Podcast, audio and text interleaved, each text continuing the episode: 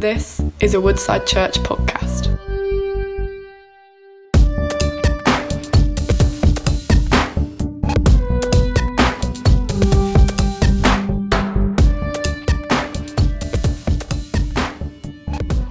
Well, we are starting a new series today.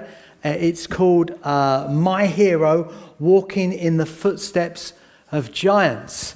And the idea is for this series is that the different preachers will uh, pick one of their heroes, one of their Old Testament heroes, and they will then speak on that subject. And so it'll be a different hero that the different preacher speaks on. And so I'm starting the series, uh, and I want to start on one of my heroes in the Old Testament, a guy called Gideon. I love Gideon. I love the Gideon story. Now, of course, because I'm first, I was able to choose first what I was going to speak on, and so I got to Gideon first. I think there was a moment around the team uh, when people said, Well, I'd like that one, I'd like that one. And Tim Green, bless his heart, one of the team said, Well, I was going to do that one, but no, you do that one. And then, Oh, oh I was going to do that. Well, you can do that one. But Tim's got many a hero in the Old Testament, so we're okay.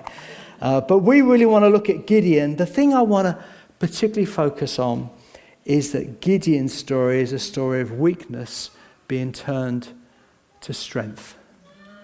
Or for some of us, a sense of feeling a little insignificant. What have I got to bring? I don't feel up for this or up for whatever you find yourself in. But in God, we find that the complete is opposite. And that in God, we find strength. In fact, Gideon's story is that he was from the least in his family from the weakest clan and from the weakest tribe. He felt like a nobody, actually. He felt like he had nothing to bring. I remember many years ago in my family, some of you may have heard me mention this before, uh, we were at a conference, Dawn and myself, uh, Dawn somewhere here, there she is. Um, and Dawn uh, had a badge on, on, on her front which said Dawn Tibbet, so uh, my sur- you know, our surname. And so Dawn bumped into someone she'd never met before, and this person said to her, Oh, Dawn Tibbet. Oh, wow, are you Brian Tibbet's daughter? She obviously knew my dad. And, uh, and then Dawn said, Well, no, no, no, uh, Brian Tibbet doesn't have a daughter. In fact, I'm married to Brian Tibbet's son. oh, you're married to Steve. Okay. No, no, no, I'm not married to you, Steve. Uh, uh, not married to Steve. I'm married to his other son, Martin. And this person, without a lie, said to Dawn, straight in her face, said, Well, I know Brian, I know Steve, I've never heard of Martin. so Gideon felt the least in his family and for the, he was from the weakest clan. Okay, I, I jest, really. But we all have our stories, don't we, that may define how we feel about ourselves. And Gideon had his story. But we find from this story that he was basically turned into a mighty warrior, a great leader amongst God's people. In fact, he's mentioned in Hebrews 11 in a list of heroes of the faith. And it says this of Gideon in Hebrews 11 whose weakness was turned to strength, and who became powerful in battle and routed foreign armies. Now, of course, our commission today isn't routing foreign armies.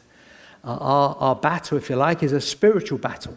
We're looking to see God's kingdom come in our lives and God's kingdom to come in the lives of all of those in this land and beyond. So if you're feeling a little insignificant, maybe a little weak, a little, I just don't know if I have what it takes, maybe that's because your family story has has brought some challenges to you, sometimes that can happen.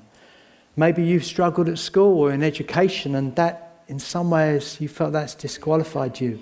Maybe your career path hasn't been as everything that you hoped it would be. Maybe there's been life choices that you reflect on. You think, well, I'm being held back now by those choices. Maybe you've made past mistakes which you've never walked free from. Or whether things have been imposed on you not things that you've done, some things that others have done. And you think for this reason or that reason or that reason that you feel disqualified for all that God has for you.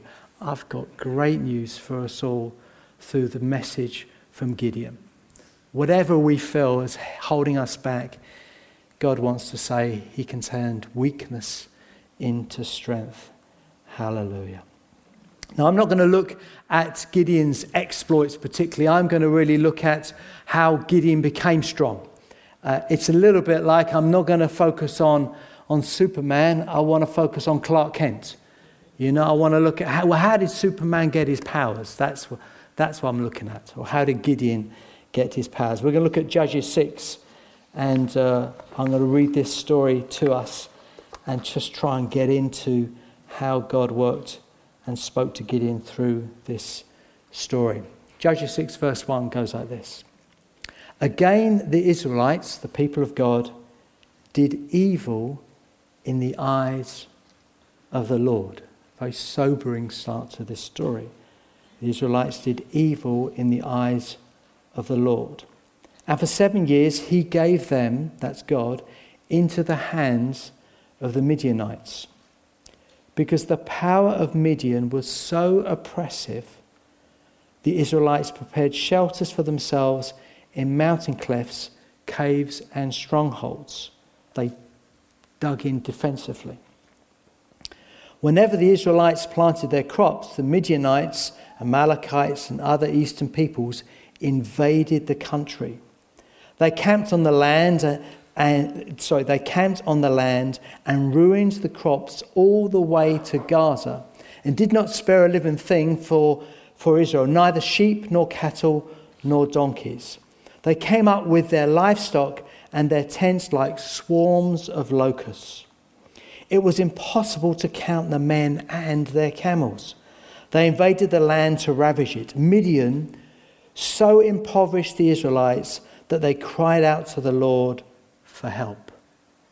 And God spoke to them in two different ways and through two different situations. Verse 7, the first way. When the Israelites cried out to the Lord because of Midian, he sent them a prophet who said, This is what the Lord, the God of Israel, says I brought you up out of Egypt, out of the land of slavery. I snatched you from the power of Egypt and from the hand of your enemies.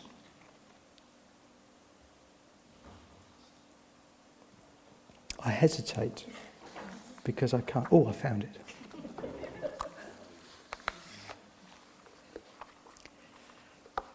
I drove them from before you and gave you their land.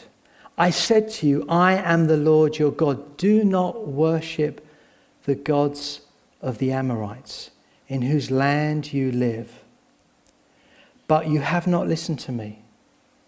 The angel of the Lord came and sat down under the oak in Ophrah, belonged to Joash the Abiezrite, where his son Gideon was threshing wheat in a winepress to keep it from the Midianites. When the angel of the Lord appeared to Gideon, he said, The Lord is with you, mighty warrior. But, sir, Gideon replied, If the Lord is with us, why has all this happened to us? Where are all the wonders that our fathers told us about when they said, Did not the Lord bring us out of Egypt? But now the Lord has abandoned us and put us into the hand of the Midian. The Lord turned to him and said, Go in the strength you have and save Israel out of Midian's hand. Am I not sending you? But Lord, Gideon asked, How can I save Israel? My clan is the weakest in Manasseh, and I am the least in my family. The Lord answered, I will be with you, and you will strike down all the Midianites together. So here we have this remarkable encounter, this remarkable place of honesty of Gideon saying how weak he felt. We have God speaking through prophet and through an angel, giving messages to Gideon of what he should do. And within these verses, we see that the people of God are under incredible oppression. And this is a very sad time, very much a dark time for the people of God in their story. But also, we see that the Midianites have a secret weapon. In fact, many commentators have highlighted this new secret weapon that first appears in a battle in this moment before any other record in the Old Testament. Do you know what this secret weapon was? I'll show you. It was the camel. They were terrified of the camel. Now, I mean, they're pretty strange beasts, aren't they? Let's be honest. But actually, the men came mounted on camels. This had never been seen before. And they were in fear of the power and the might of the Midianite army. But of course, it would seem crazy to think that the God who dealt with Egypt and, and rescued the people couldn't deal with something like a camel but their perspective was wrong, and this camel and this army was beyond uh, their attempts to defeat. And so they were, as we read, they were digging in and they were hiding from this overwhelming force.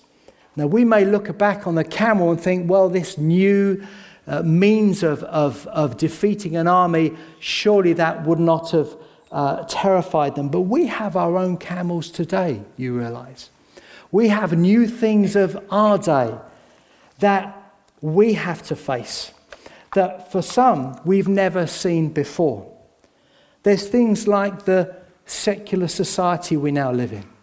We live in a very post Christian nation, and for many of us, we've never quite seen it like this before. It affects the teaching in our schools, in our education system.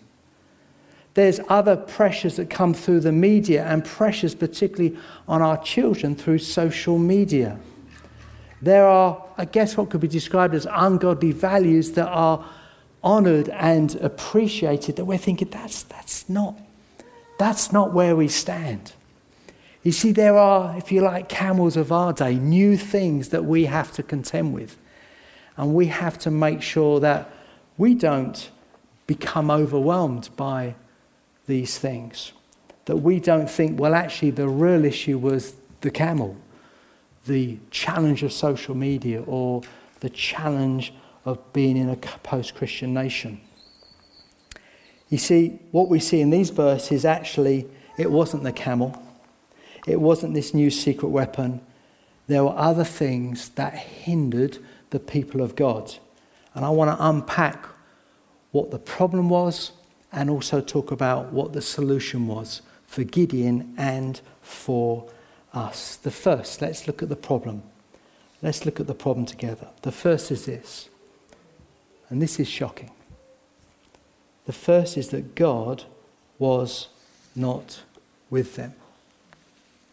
God was not with them. Verse 1 says this The Israelites did evil in the eyes of the Lord, and for seven years he gave them into the hands of the Midianites. Wow. I thought God was supposed to be with his people. And you're probably rushing ahead now thinking, well, how does that affect my relationship with God now? Yeah? That's what I'm asking. You see, I remember, in fact, verses in, the, in, in before this talks about sometimes God even helped the opposition. Uh, in light of the choices that God's people have made. I remember years ago I used to go to Mark Rutherford School, great school. Anyone been to Mark Rutherford here? Look, yes, used to look at you putting your heart, arms up boldly. Three of us, I think. Uh, I was in the football team, used to play for the, uh, for the fifth year football team. Uh, what's that called now? What year is that now? Thank you, year 11, thank you. I, I too old to, to remember. So I was in the year 11 doing GCSEs, O levels, GCSEs, and uh, we used to, we then played year 12 with the sixth formers at football. And I remember being in a football match with them, and they had this, this midfield maestro called Bruno. He was brilliant. He was huge and he was brilliant, and he ripped us apart, yeah? Uh, but then uh, we were losing massively, and then at half time, the sports teacher took Bruno, took him off the year 12 team and put him on the year 11 team. Oh, yes. It was like a different day. And suddenly we, we completely marmalized them, and it was wonderful. And I'm still living on the good of that victory, as you can tell. But there are moments when God withholds his support from God's people, even seems to assist the enemy. And we're thinking, how on earth do we navigate these sorts of moments? Terry Virgo, uh, who was the founder of our movement of churches that are now gone around the world, uh, said these words in one of his books, which I find so helpful. Terry said this God has never said that he will be with his people in any circumstance and at all costs. God has never said that he will be with his people in any circumstance and at all costs. Now, you came to church to be encouraged today, didn't you? I mean, you're thinking, I wish I'd never come. I know. But let me explain. We do get this. Because when you look at the New Testament, some of our most familiar verses that we, that we quote, and I'll quote some in a minute, you'll see that actually there are, there are consequences to our actions. Let me, let me read from James verse 4. Says this Submit your. Is that, is that Siri?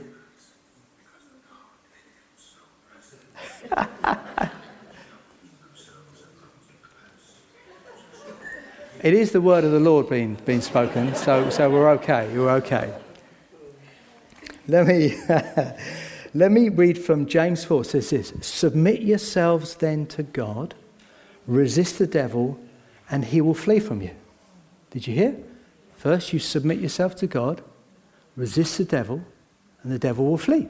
You see, there's, there's, there's consequences to our actions. What about this one? Christians love quoting this one. And Romans 8:28, and we know that in all things God works for the good of those who love him. Do you understand? And so, so as Terry so eloquently says, God has never said that in all circumstances, in, in, uh, uh, at all costs, God will be with his people. There, we, we, we cannot just ignore God and expect God to be with us in the way that we would love him to be. And you see that time and time again. Proverbs 15 says, He hears the prayers of the righteous. Romans 8, oh, so Jesus said, If you love me, you will obey what I command. Time and time again, we see this. So, first, we see that Gideon, that the people of God, the real problem was is God was not with them. So let's keep going. Let's dig deeper to understand what the problem was. Secondly, they had dug in defensively. They dug in defensively. Verse 2 says this Because the power of the Midian was so oppressive, the Israelites prepared shelters for themselves in mountain clefts, caves, and strongholds. They were so overwhelmed by the might of the camel and the might of the armies that they dug in. They dug in defensively. And you know, Christians today can do the same.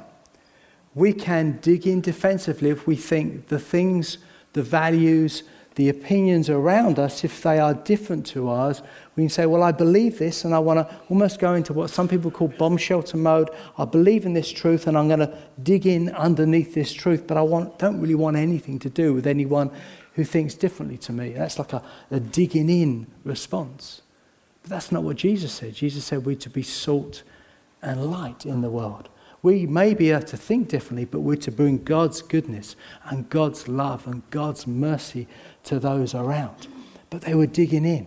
They were overwhelmed with the challenges that they saw in front of them. Thirdly, in the problem, it does get better, by the way, but thirdly, the problem was they were worshipping idols and false gods. They were worshipping idols and false gods. Verse 10 says, I said to you, I am the Lord your God. Do not worship the God of the Amorites in those lands you live, but you have not listened to me.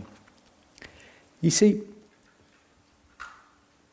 it's really important that we understand that we don't dig in, that we don't go all defensive and say, look, actually, they think differently to me, so I'm going to live in this little bubble of Christianity. It's not what God calls us to do. We're to be salt and light. We're to transform people's lives, bring God's love. We are ambassadors for Him. We're not to dig in, but we're also not to give in to the values and the culture around us. We're to recognize the idols of the day and say we want nothing to do with it. Let me explain. You see, if we were trying to list some of the big idols in our, in our society, we may say things like casual sex, body image, massive, unfaithfulness. All these are things that are worshipped, that are seen as good and okay in our culture today. And we're not to give in to those things, of course. But when we watch our televisions and we watch the different shows that are popular today, you see that these values and others are celebrated and projected and become forms of entertainment. And we've got to be wise about what's going on around us. Let me give you an example. Have you heard of something called Love Island? Yes, you're right. I'm going to go after Love Island this morning, okay? I know there's people you love Love Island, okay? Because you've told me. but I want you to know, with all I trust you in my heart, I want you to know what's going on, okay? There's uh, an article by Premier Christianity, which I read this week. It, it was entitled This Whether You Adore It or Abhor It, Love Island is a wake up call for Christians.